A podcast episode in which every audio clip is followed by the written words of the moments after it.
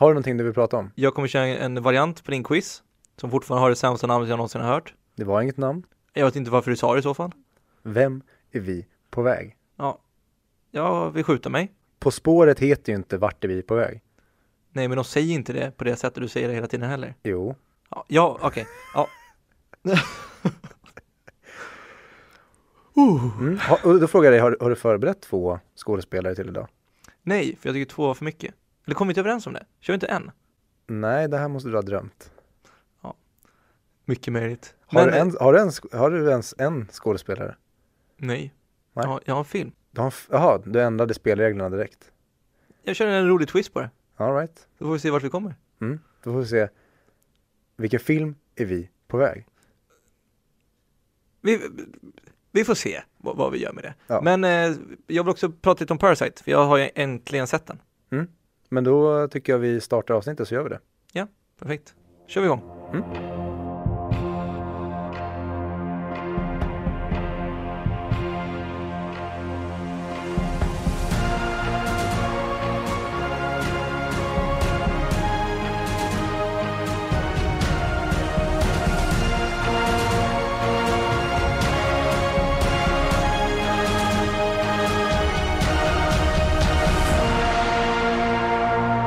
Wow, vilken jingel. Det är 100 mick jingeln. Nej. Välkomna till 100 mick. Mitt emot mig sitter Viktor och jag är... Du är Fredrik. Tack. Jag, jag gillar hur du börjar det här. Ja, men jag gör lite hjärngympa för dig, tänker jag.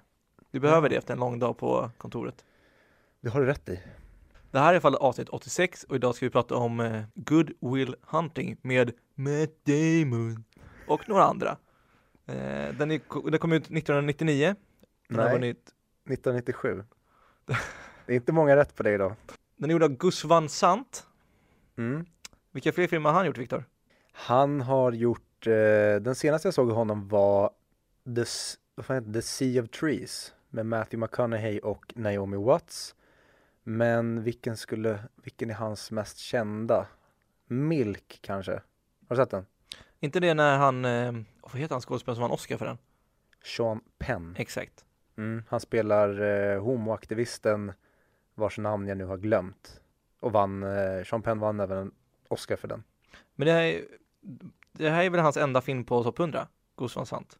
Ja, absolut. Och han är väl egentligen, han blir ju bara in, ah, skitsamma, vi kommer in på det här när vi pratar om filmen. Ja. Mycket, mycket intressant jag vill säga.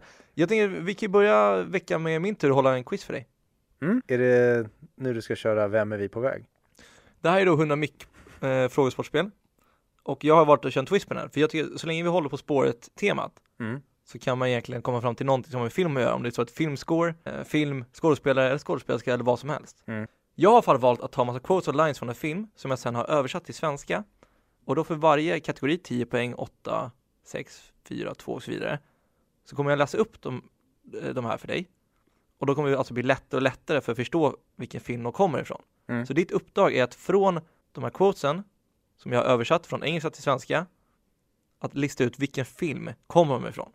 Är det tydligt nog? Jag förstår. Bra. Och om vi då börjar med 10 poängaren I Vem är vi på väg? i 100 mick podcast quiz. Okej. Då, eh, också dåligt namn. Har ni några bra namn på det här så får ni gärna säga till. Det är ett sämre namn. Men ditt var inte ett namn. Nej, men så, om, så hur, om det nu skulle varit ett namn så är ju är. 100 mycket quiz. Det är ju som att be en fyraåring komma på det. Eh, Kan du komma på ett namn till eh, vår podcast? Vad heter podcasten? 100 mick, okej. Hmm. Och det var en quiz sa du? Mm. 100 mick quiz kanske? jag tycker att du skjuter dig själv lite i foten nu. För för dig är det lite samma sak. Åh, ska jag göra På spåret till, till en film? Ja, vad de säger, vart är vi på väg? Åh, vem är vi på väg? Verkligen. Eh, hur som haver. Och vi går in på 10 poäng. Samma regler som innan. Jag kommer läsa upp alla, du ser till när du vill dra. Mm. Och det är alltså en dialog mellan två personer nu. Mm. Person 1 säger då Jag hade en trevlig tid med dig förra natten. Andra personen säger då Trevlig? Frågetecken. Första personen svarar Jag hade den bästa jävla natten i mitt jävla liv förra kvällen. Person 2 svarar på det Det där är bättre. Jag älskar att du inte ens har orkat översätta det som en, alltså hur en person pratar, utan du har bara översatt det rakt av. Det blir mer och mer inlevelse ju längre ner på poängskalan vi kommer. Ah, okej. Nej, det här var ju svinsvårt. Åtta poäng. Mm. Älskling, vad är fel? Säger då person ett. Person två svarar. Jag vet inte. Jag vet inte. Jag är vilsen. Jag är rädd. Det känns som att jag håller på att försvinna. Min, min hud börjar komma av. Jag blir gammal. Ingenting är Jag- logiskt för jag- mig längre. Får jag dra? Ingenting är logiskt. Mm, mm. Du vill dra? Skicka meddelande till dig eller? Gör det. Jag fortsätter. Sex poäng. Första personen säger. Finns det några risker för hjärnskador? An- Andra personen svarar. Ja, tekniskt sagt så är ju operationen hjärnskador. Du kan jämföra det med en eh, natt av tungt drickande. Det är ingenting du kommer sakna. Fyra poäng. Jag skulle kunna dö just nu, apelsin. Jag är bara glad. Jag har aldrig känt så här förut. Jag är bara exakt där jag vill vara. Två poäng och sista. Misevjak! Låt mig behålla det här minnet. Bara det här. Mm. Känner också att inlevelsen ökade med sista poängen. Verkligen. Ja, vad svarade jag? Du svarade alltså korrekt.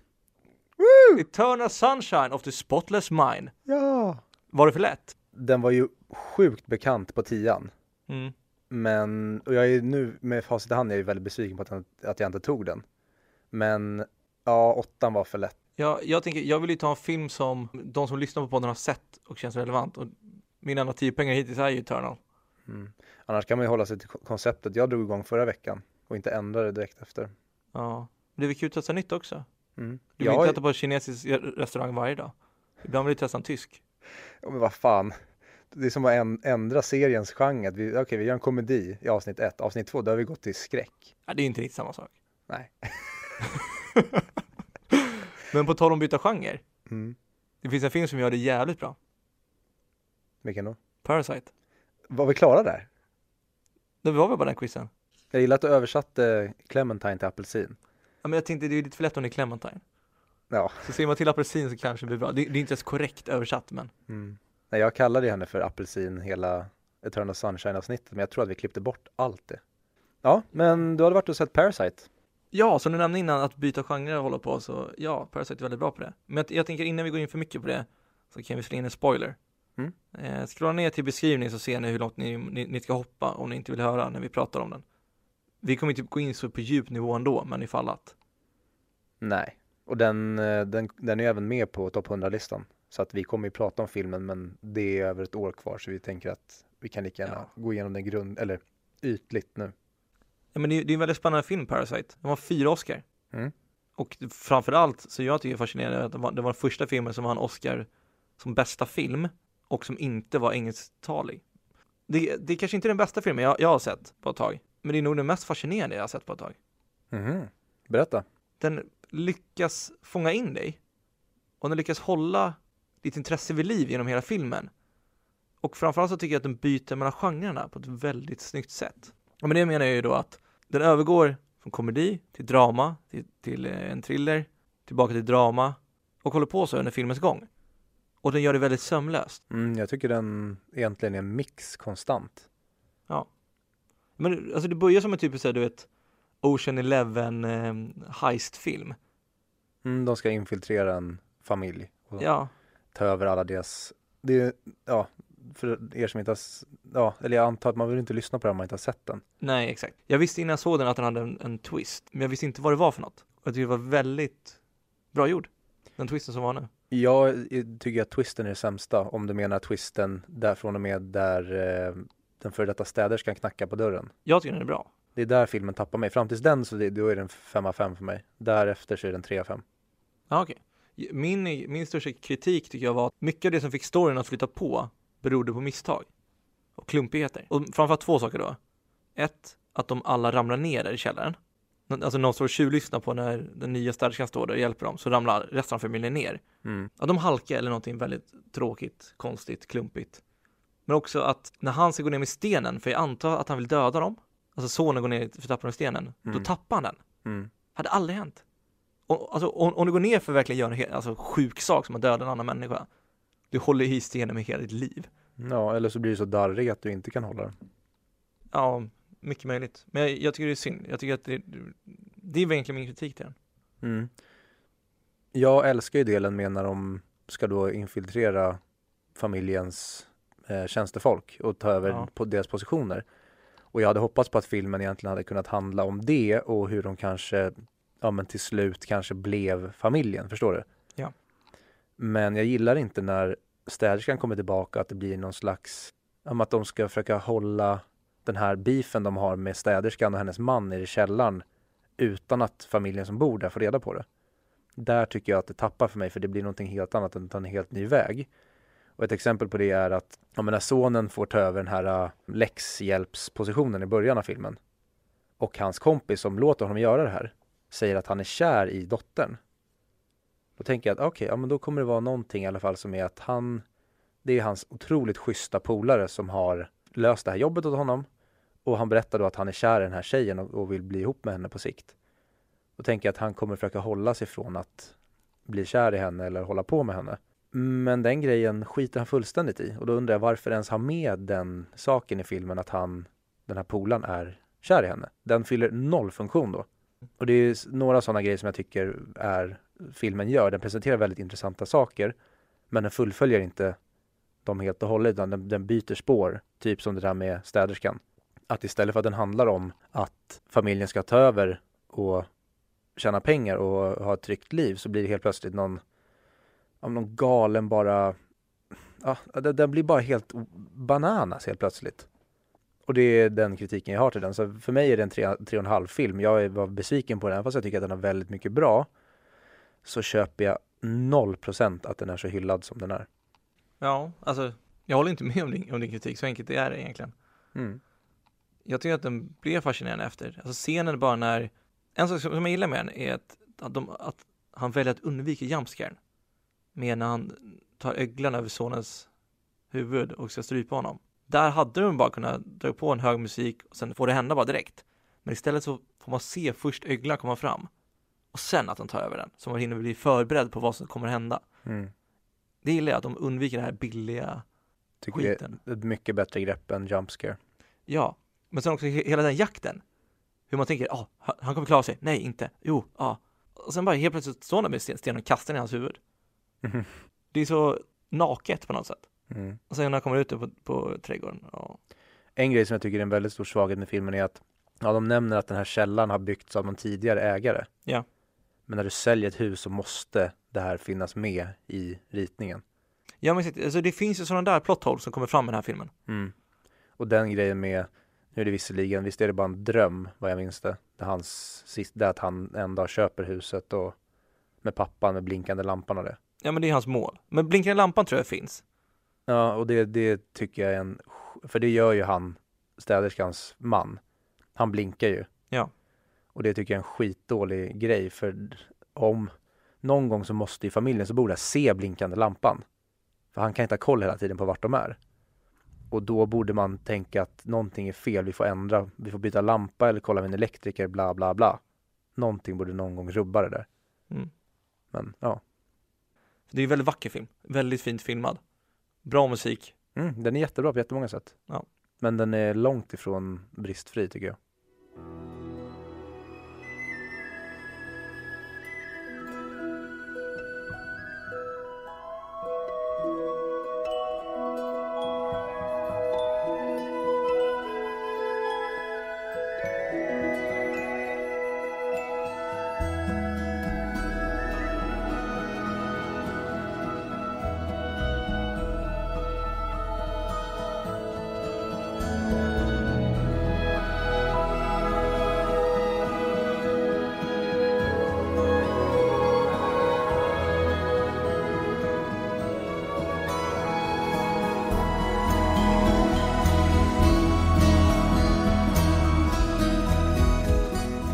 Var vi äntligen framme vid eh, filmen. Good Will Hunting. Mm. 1997.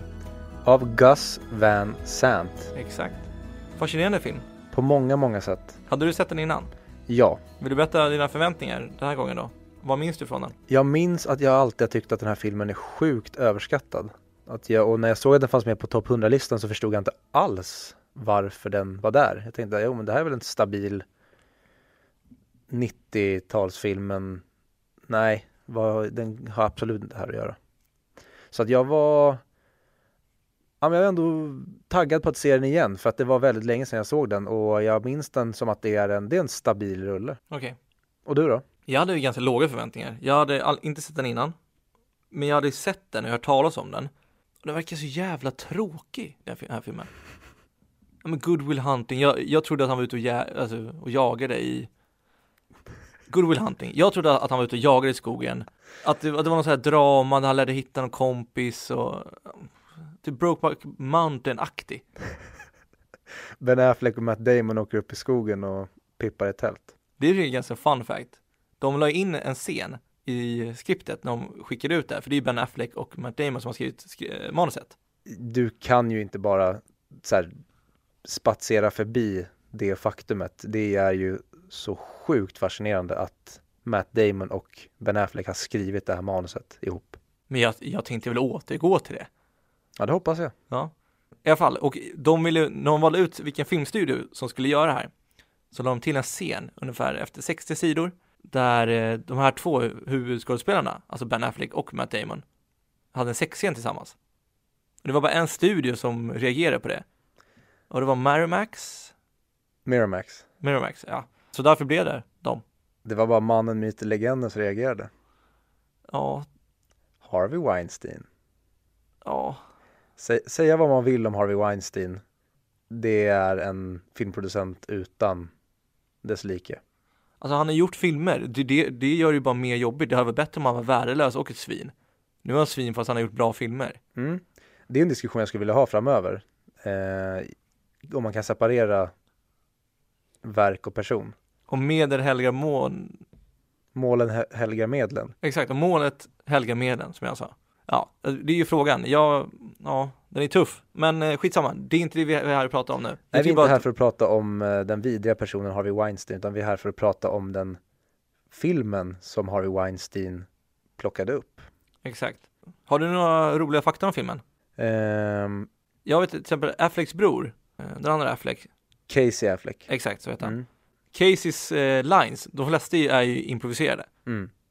Och de nöjde sig med det, för de tyckte att de var mycket roligare än de som man egentligen hade i filmen. Samma sak när Robin Williams pratar om sin fru som fiser i sömnen. Mm. är också improviserad. Mm. Det är därför eh, Matt Damon skrattar så mycket i den scenen. Och att man, kollar man noga kan man se kameran skaka lite, för kameramannen också skrattar. Mm. Det var typ de grejerna jag tänkte ta upp. Bra att vi fick med dem i alla fall.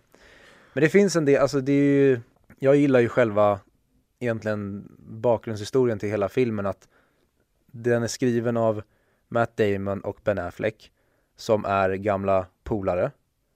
Och de skrev den här, Matt Damon började skriva den här när han pluggade film och sen så hjälpte mm, eller Ben Affleck kom in och så skrev de det här manuset tillsammans. Och även Casey Affleck som spelar deras polare i filmen och det är också helt underbart castat att man tar Ben Affleck och Casey Affleck brorsor som ska spela käftandes polare. Vilka käftar bäst med varandra? Jo, bröder. Mm. Och så löser man den biten skitbra. Och att de här två polarna tillsammans skriver en film som gör dem till de två yngsta som någonsin vinner Oscar för bästa manus. Det är fascinerande. Det är väldigt imponerande. Och, och skulle man tänka på, tänker man på Ben Affleck och Matt Damon idag. Det är inte, man tänker inte på två manusförfattare. Det är två blockbuster skådisar. Men jag tycker tyvärr att båda de två har blivit tråkigare. Mm. Jag tror det är ofta så, för det är samma sak med Jared Leto i Requiem for a Dream. Att när de är unga så känns det som att de vill mer, de har mer passion, mer ambition, så de gör bättre roller. Alltså, både Matt Damon och Ben Affleck har, har blivit mellanmjölk. Det är inget fascinerande att se dem längre. Jo, eller ja, ja. Mm.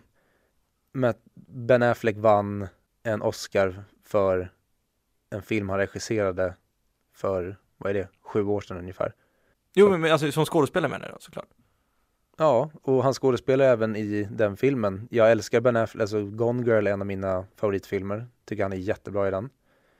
Ja, ja okej, dåligt exempel men jag tänkte säga att Matt Damon, han gör fortfarande intressanta grejer, så tänkte jag säga The Departed men nej, den var 2006 så det var ett tag Mm. sedan. Men ja, jag förstår vad du menar. De, de gör ju inte lika, de känns inte lika ambitiösa och hungriga längre.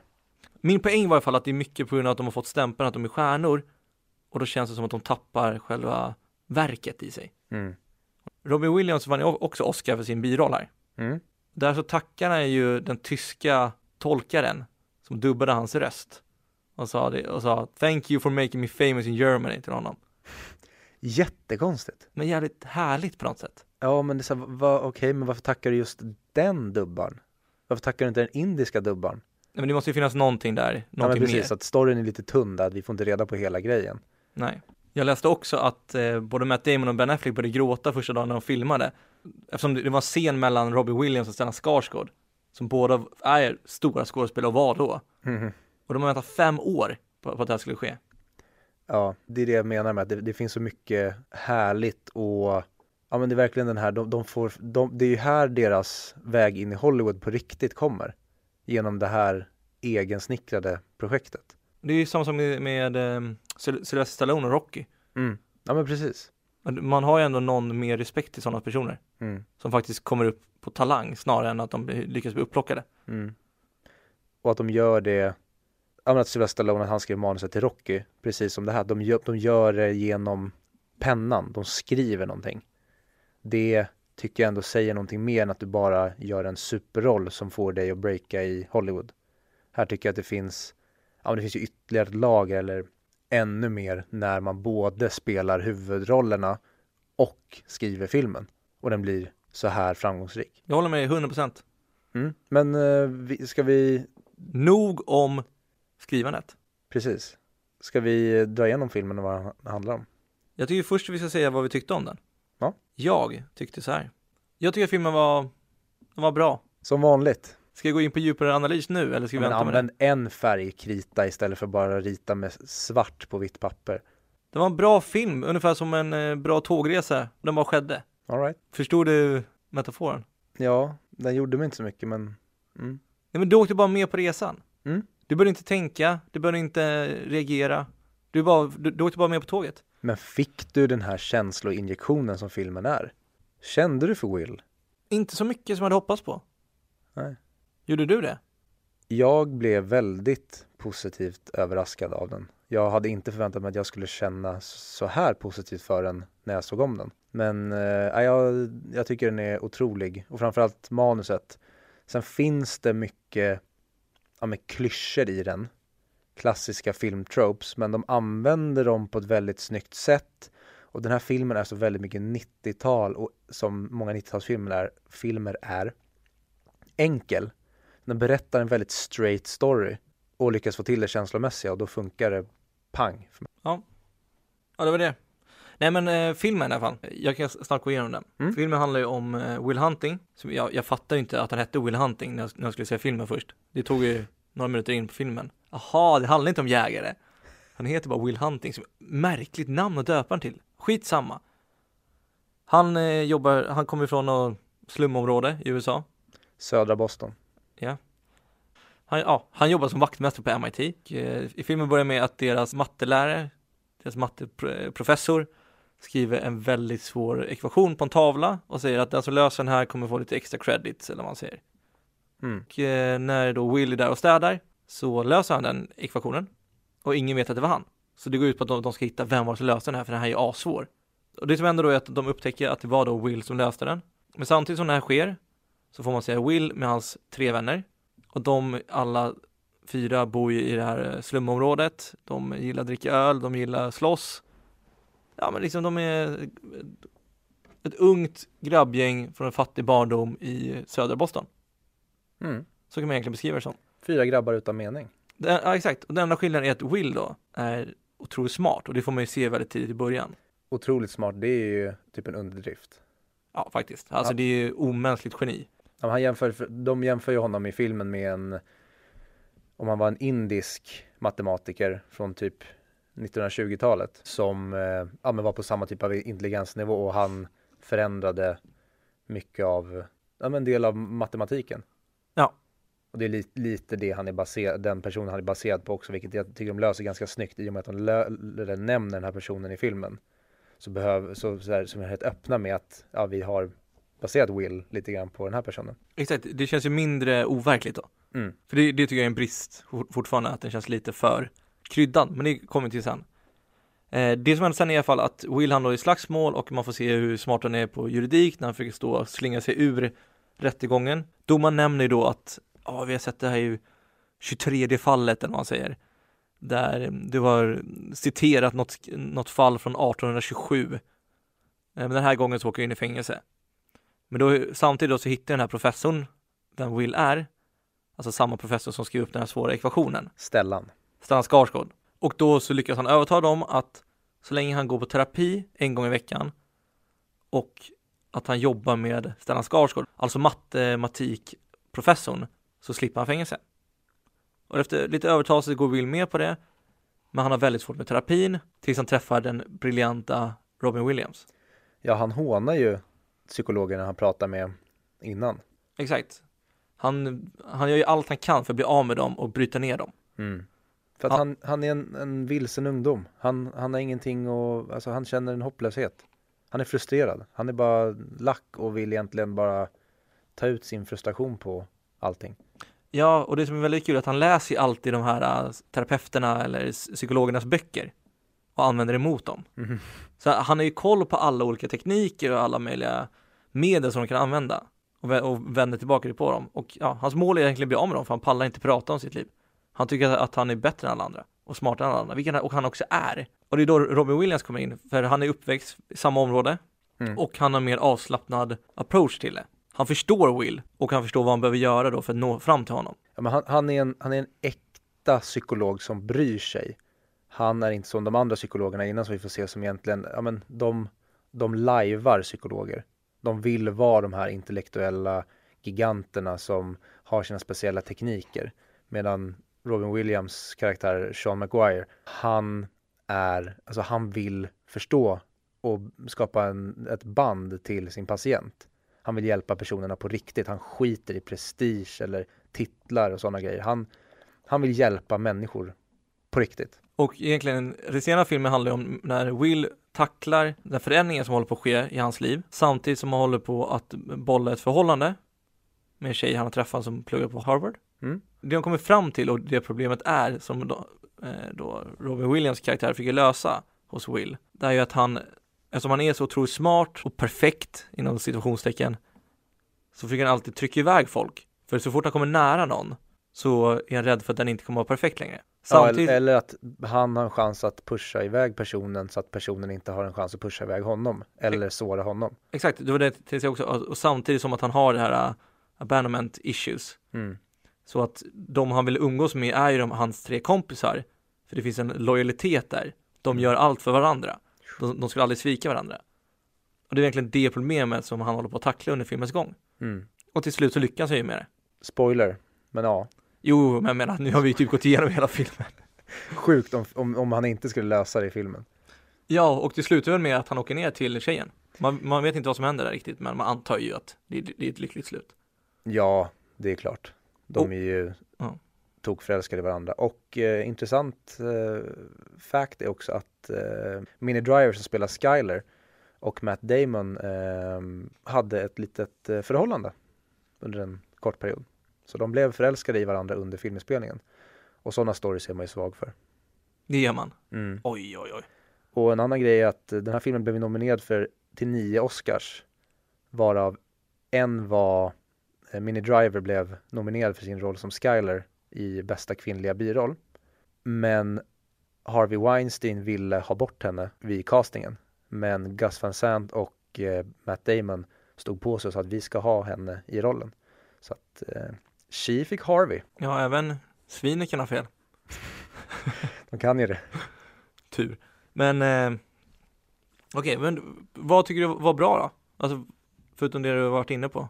Är något specifikt? Jag skulle vilja jämföra den lite med eh, Nyckeln till frihet. Och precis som du sa det här med tågresan, jag håller med om det. det är en, liksom, det är en, en, en transport som är ganska rak och den är inte alltför komplicerad. Men den träffar så väldigt hårt emotionellt för mig. Att jag bryr mig väldigt mycket om Will. Jag tycker hans och Robin Williams eh, förhållande, deras, vad de bygger upp med varandra är väldigt, väldigt fint. Det är väldigt, ja men att se hur en person med den, den här otroliga begåvningen är begränsad av sin uppväxt och vad, hur det har format honom. Och sen hur då Robin Williams, den här väldigt ödmjuka, icke prestigefulla mannen, bryter ner den här barriären Medan då Stellan Skarsgård som är den här väldigt, ja men han är nöjd över sina framgångar och det och han vill egentligen bara att Will ska, ja men ut med honom, han kan, han, han kan göra storverk, han, ni, vi vet inte vad han, alltså han, den här personen löser grejer på tio minuter som tog mig flera år att lösa. Det här är en enorm tillgång vi har. Men att Robin Williams förstår att, jo men han är också otroligt eh, ömtålig. Vi måste vara väldigt försiktiga med honom. Och det är ju det som, ja men, bara kolla på typ barnkändisar. När de blir framgångsrika, då vill alla dra i dem till den grad att de går sönder. Som typ Macaulay Culkin. Att när han gjorde ensam hemma och blev liksom the superstar av alla barnskådisar. Då ville alla dra i honom så hårt att han gick sönder och föll ner i missbruk. Och där typ barnkändisar hade behövt en person som Robbie Williams där som tar hand om dem och ser till att du ska inte låta de här människorna bara alltså, fästa på dig och käka upp dig utan det finns ju en människa där bakom, inte bara en superbegåvning. Och just hela den, den delen gillar jag att den, det är väldigt mycket feelgood genom hela filmen fast det händer väldigt mycket tragiskt och man får se ja, men hur jobbigt det är för Will och att han hela tiden fuckar upp. Man vill att han någon gång ska bara ta, ta sig i kragen och lösa det här, vilket han gör till slut. Men han också beter sig ja, men som en ungdom utan mening för han förstår inte själv sin potential. Han ser det mer som, inte som en curse, men han, han ser liksom inte användning för det. Vilken film tycker du är bäst? Den här eller A Beautiful Mind? Uh, A Beautiful Mind. Det var min, en av min, eller min favoritfilm väldigt, väldigt länge. För jag såg alltid en lik, eller ja, alltid. Jag såg en likhet mellan den här och A Beautiful Mind blandat med Robin Williams karaktär i Dead Poets Society. Mm. Min favoritscen, eller det jag älskade mest för filmen var just Robin Williams karaktär. Otroligt mysig, otroligt behaglig. Man vill vara där. Alltså Robin Williams, Rip in Peace. Men han, han gör de här rollerna så bra. Han, åh, oh, alltså det, det, känns inte som han skådespelare, det känns bara som att han, han är världens mysigaste person. Ja. Man vill, jag, jag vill bli omhändertagen av Robin Williams alla dagar i veckan och det är bara att han, han ska hålla om en. För det, ja, men han är så otroligt likable. Ja, jag håller med. Och det, det, går typ inte att kasta en bättre person för den här rollen än någon som en väldigt trasig ung man ska anförtro sig för. Nej men just också hur han verkligen, han vågar ta, ta chicken fighten med Will. Mm. Han vågar sitta tyst en timme och hålla hela charaden uppe. Eftersom mm. han vet att det här är enda sättet. Jag måste vinna det här. Och ändå så vet han när han ska säga emot. Och han vet också bristerna hos sig själv. Han vågar förändras. Han vet att Will har rätt i när han säger att du måste spela en ny hand. Du, mm. du kan inte bara vara nöjd med det livet du hade. När det är slut så måste du börja på ett nytt liv. Annars är du precis den du såg åt mig att inte vara. Mm. Men om vi då tar kontrasten där. Stellan Skarsgårds karaktär tycker inte alls var bra. Jag kan förstå att man inte tycker om honom, men han fyller sin funktion väldigt, väldigt väl. Han gör ju det, men man hade kunnat gjort det bättre. Han känns så fattig den karaktären. Det, det kan jag köpa, absolut. Och sen stör mig som fan på den här jävla scarfen han går runt i hela tiden. Och, och hans eh, assistent. Så jävla färglös assistent. Tänk dig när de castade honom. Han ja. gör ju ingenting. Nej men alltså det är så här, alltså, han, han, han ger ingenting till filmen. Nej. Men jag eh, vill ta Stellans karaktär lite i försvar för jag tycker att han han funkar bra i den mån och det gör de också väldigt snyggt när de visar att, för han raggar ju på de här unga studenterna. Och det tycker jag stärker hans karaktär i att han är väldigt full av sig själv. Han är väldigt övertygad om sin egen briljans. Och därför vi också se sen, han säger det till Will, att jag önskar att jag aldrig hade träffat dig. För att det får ju honom att känna sig mycket mindre och sämre. Ja. Han har ju vunnit de här priserna och blivit den här, och det får man ju se i början att det här är, vad heter han, Lombard? Ja, jag tror det. Ja, något sånt där hette, hette hans karaktär. Cliff? Cliff? Ja, skitsamma. Och de, liksom, de, ja, men de hyllar honom hela tiden, han är den här hotshoten. Och ja, men, nej, jag tycker han funkar. Och jag, men jag kan förstå det du säger om att han är lite om, om man tycker att han är lite platt. Men jag tycker att han funkar väldigt bra. Men det jag ändå kan ge till honom i hans försvar är att han aldrig går över gränsen till självisk och ond. Utan att han, han säger det, han vill ju vara känd, han vill ju bli hyllad av sin framgång. Mm. Han har ju den karaktären när han kommer upp på scenen, att han är lite så här töntigt ödmjuk. Fast samtidigt som så här, ja, väntar ni på mig eller? Jag som bara vunnit en medalj. du vet den attityden. Han är lite play, han är lite, alltså lite grann av en playboy. Exakt, men sen samtidigt så kommer man underfund med att jag gör inte det här bara för mig, utan gör det för att den här mannen kan bli briljant. För där hade de kunnat spela, spela på att han gör det bara för att hans namn ska komma fram. Mm. Men det gör de inte. Nej. Så det är ändå positiv not. Men fortfarande tycker jag att han är väldigt färglös. All right. Ja men det kan jag köpa och han är ju egentligen, förutom Will själv så är ju Stellan, han blir ju antagonisten i filmen. Han blir ju boven till slut för att vi förstår ju att Sean Maguire, Robin Williams karaktär, måste reparera och nå igenom Wills skal Ja. för att han ska kunna vara den här briljanta mannen som Stellans karaktär vill. Och därför så är det också bra när de sitter där i den här baren och, eller Robin Williams karaktär förklarar det för honom, men han köper inte. Han säger att du kan inte bara ta honom och liksom gasa igenom det här för det kommer inte funka. Du måste låta mig göra det jag gör. Och där kommer liksom, ja men matematikerskallen in, lite autism-snubben att nej men vi, det, det behöver inte, vi, vi, vi gör så här bara så kommer det bli asbra. Medan där är Robin Williams människokännaren. Där Stellan inte fattar det alls. Mm, exakt. Så deras dynamik funkar i alla fall. Mm. Det håller jag med om. Mm. Mellan Stellan och eh, Robin. Nu hoppar jag på en till kritik när vi ändå är inne på det tänker jag. Fight-scenen i början. Den är Ja. så jävla dåligt klippt. Och jag, jag skriver det i mina anteckningar att den blandar skitsnygga bilder Ja, med usla bilder. Alltså när de typ, när de svingar i ja, men realtid, då ser det för jävligt ut. Medan slow motion shotsen är ganska snygga. men det är ju blandningen av det som gör det dåligt. Ja, det med. Att det blir så här, men ni kunde bara hållit det till ett år så hade det typ funkat lite bättre. Men det, ja, nej, jag, jag håller med. Usch. En till sak som jag, som jag vill prata om i den här filmen, det är hans geni. Att han är så smart.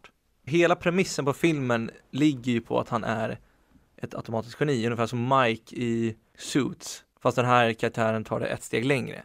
Inte bara att komma ihåg allt han läst, han förstår också allting han läst.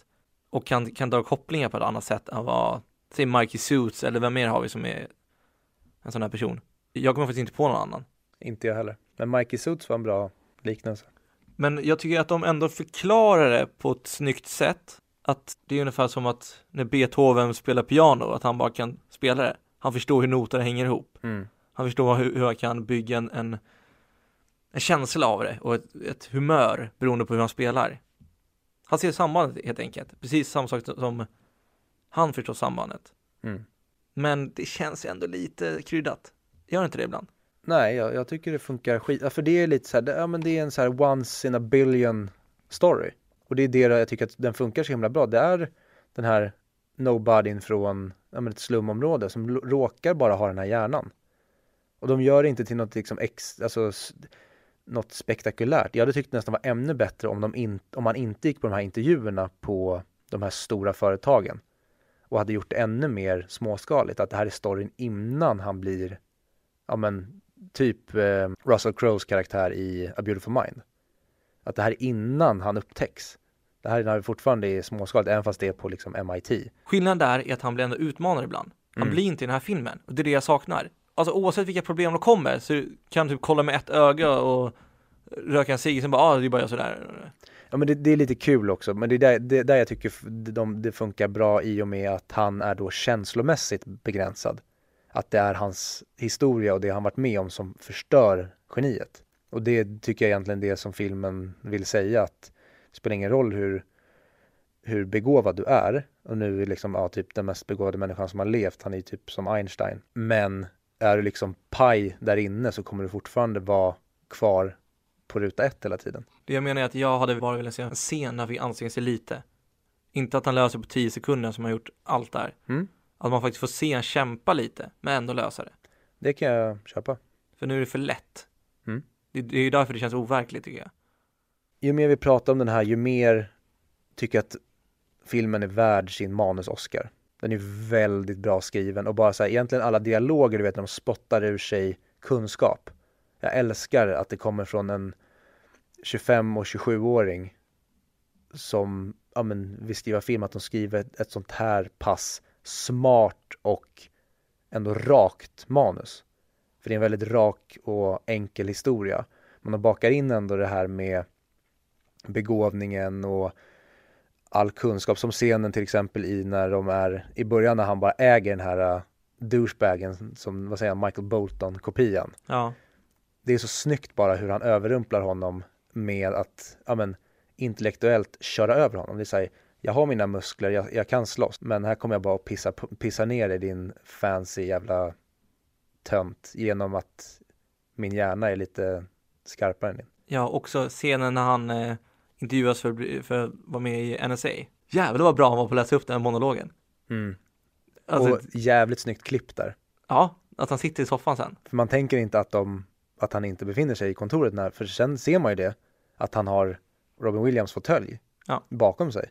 Eller man ser ryggstödet på den. Så att från början är han ju Robin Williams karaktär, eller i Robin Williams kontor. Ja. Så det är också skitsnyggt klippt och det jag tycker, ja men den här filmen blev bland annat, den blev nominerad för bästa regi, den är nominerad för bästa musik och den, jag tycker alla de delarna, de, de får verkligen till den här filmen. Det här hade kunnat bli en, en medioker film som folk hade glömt bort som en dussin rulle.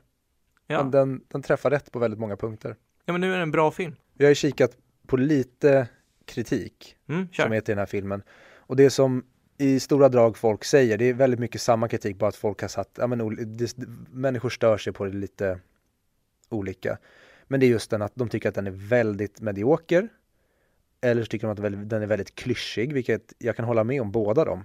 Att ja, det finns väldigt många klyschor i den här med att han stöter bort folk och förstör för sig själv och han är underbarnet som, ja men det behöver komma de här tydliga akterna. Att vi behöver gå igenom alla de här stadierna med att han, om han blir upptäckt, hans liv förändras. Det går bra för honom, livet går vidare och sen kommer en, en turn där han sabbar allting för sig själv och sen så ska han rädda upp allting på slutet. Så jag kan köpa det om man inte blir, för det tycker jag att den här filmen är, blir du inte känslomässigt hooked på den, då blir det väldigt lätt att den faller som en sten. Ja, alltså så är det på alla filmer, men här är extra mycket så. Ja, men det, det, finns ändå andra filmer som funkar på andra plan som du kan acceptera. Christopher Nolan till exempel får ju mycket kritik av folk som säger att han är dålig på det känslomässiga i sina filmer. Där håller jag verkligen inte med. Men där så har han alla de andra bitarna som väger upp för det. Att han ja. har liksom tankenötterna, du har den bombastiska musiken, fotot, alla twister. Och det har inte den här filmen egentligen. Nej, men och jag tycker att den här vändningen när allting skiter sig inte är så förödande som det hade kunnat varit. Jag hatar alltid den här vändningen. Jag vill inte ha det här typiska att åh, nu går det bra, så går det dåligt, och nu går det bra igen. Sådana filmer gillar jag sällan. Men på den här filmen så tycker jag att det inte är så farligt. Det förstör inte. För mig gjorde det jättemycket för att jag tycker att relationen mellan han, han och Skyler är liksom, det är det viktiga i den här. Och det är egentligen det som Robin Williams gör när han har sina sessions med Will. Det är att jag försöker ta mig igenom den här muren så att du ska kunna hitta den här själsfränden som jag hittade i min fru. Och det är det han hittar i Skyler. Det är det som är så märkligt också, för i vanliga fall så hade jag stört mig på det här. Så jag vet inte riktigt varför jag inte gör det i den här filmen. Mm. För säg Dead Poets Society. Mm. Vändningen där slutar med att, ja spoiler alert, men fan, vem har inte sett den? Slutar med att, eh, att han tar livet av sig. Mm. Det är ju själva vändningen. Ja. Att allting skiter sig och sen kommer det positiva är ju bara att Captain my Captain och där kommer ju vändningen. Och, och jag tycker att antingen så ska det vara så pass grovt fall eller väldigt lindrigt. Mm. Den här filmen tror jag precis klarar sig på lindriga för jag ska tycka om den.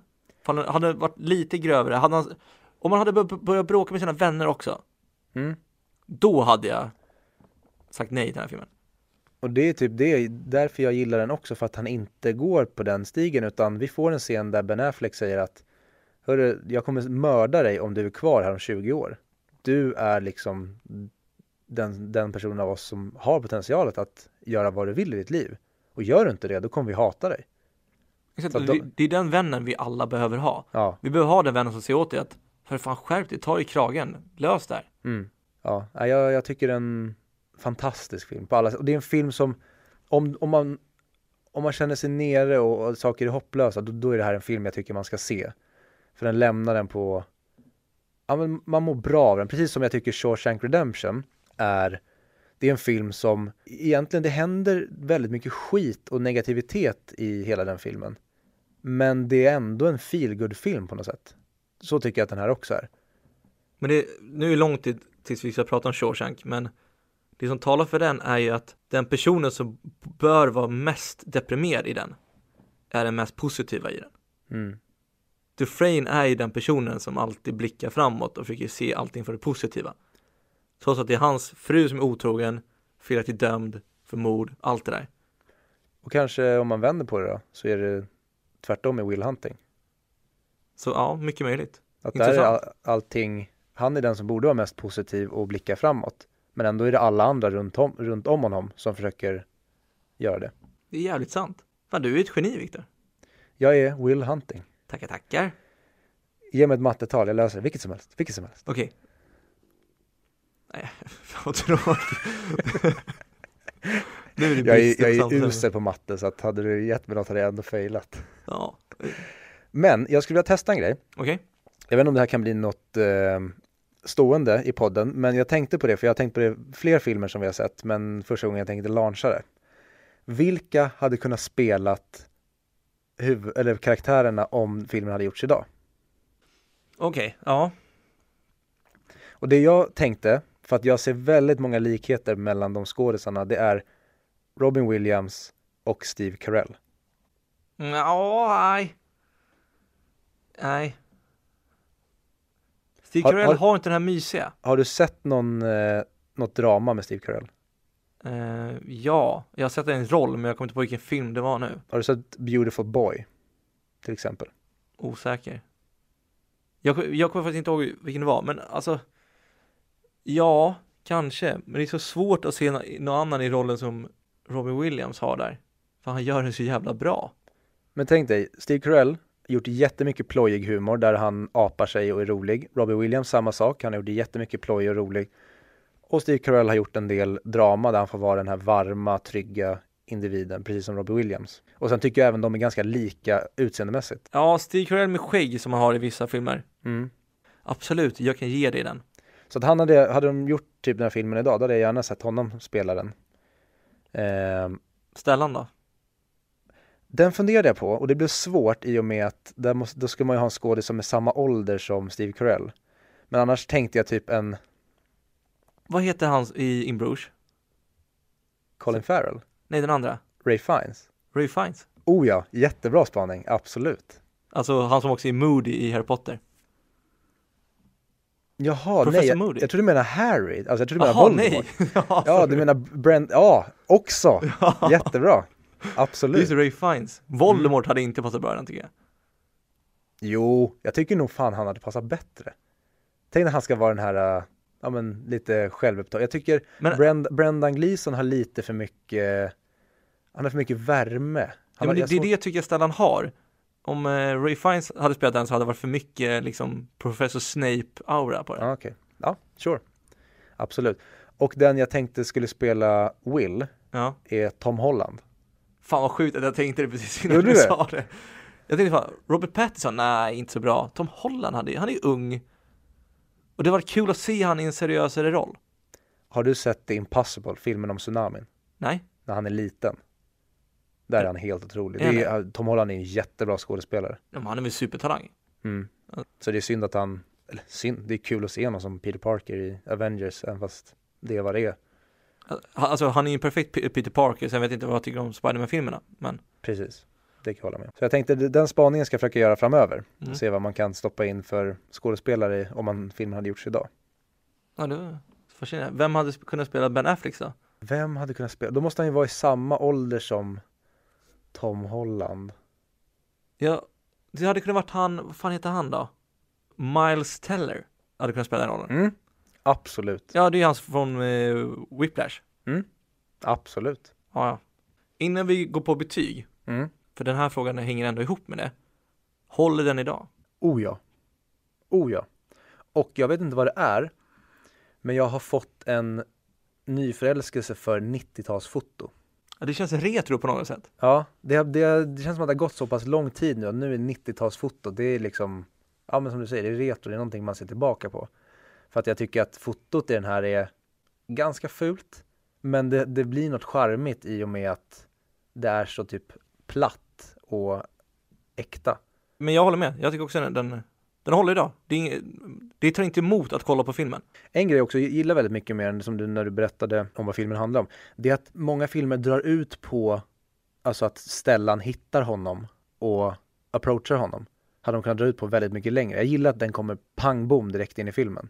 Det går inte lång tid innan han skriver den här ekvationen på tavlan och Stellan frågar, eller när han går efter honom och han säger att han ska dra åt helvete. Ja. Jag gillar att den går rakt in. Sen Exakt. så många, många filmer som görs idag tappar det. De ska ha en så här lång jävla uppbyggnad och etablering. Få in premissen snabbt och sen bygg filmen därifrån. Mm. Och det tycker jag är en av filmens styrkor, att den är så väldigt, den är rak och tydlig. Mm. Det spelar ingen roll, det här känns, det är en film för alla. Verkligen. Men vad tycker jag om den? Hur många äpplen får den av tio? Många äpplen. Ja men jag tänker them apples. Den scenen gillar inte jag. Nej, Do you like apples? nej, där, Uh, yeah. How do you like them apples? ja, ja, där blir han lite lökig. Ja. Lite töntig. Men det är ju också, han, han är ju en tönt. Alltså på många sätt. De är ju ett muppigt jävla losergäng. De sitter hemma hos en av polarnas morsa och, och bara dricker bärs och en av polarna går upp och runkar. Det är så här, det är, det, de är ju ett gäng jävla losers där de hamnar i bråk. Jag kan ändå känna mig igen i det där, du vet när man verkligen såhär, nu jävlar ska jag säga något smart här. Och så misslyckas man. Jag kommer ihåg, jag spelade en eh, skoldelsmatch i handboll. Och så var det ett lag vi mötte som var så jävla vidriga. Och sen så, så vinner vi mot dem och sen i slutet får jag en kontring. Där jag lyckas finta ner målet så han sätter sig ner. Och då ska jag komma på någon bra line. Springa förbi dem. Ja, där kan du sitta kvar. Och sen börjar jag springa hem. så jävla pinsamt och dåligt. Frågan är, för att i filmen Matt Damon, han, han nailar ju den ägningen. Ja, Fast för oss låter den lökig. exakt. Var det samma sak för den målisen? Han måste ju också blivit ägd. Alltså han blev ju ägd även fast det du sa var väldigt lökigt. Ja men för han blir nästan ännu värre om det är lökigt. Ja, För vad ska han svara? Ja. Vad muppigt sagt. ja men precis. Det funkar ju inte heller. Så, ja, made, made my point. Ja exakt. Så det blir nästan bättre om man drar en sån kommentar som är dålig. Mm. Ja, ja. hur som haver. Mm. Nog om eh, mig och dig. Sätt Om- ett betyg du, människa. Jag börjar. Det har gått upp och ner. När jag var klar med filmen så var den åtta. När jag klev in hit för att spela in så var den sjua. Och så var det med den här podden, trots att vi har pratat mycket kritik idag. Så pratar vi upp filmen. Du, är så jävla nöjd varje gång. Du ler lite när, du säger det. Ja.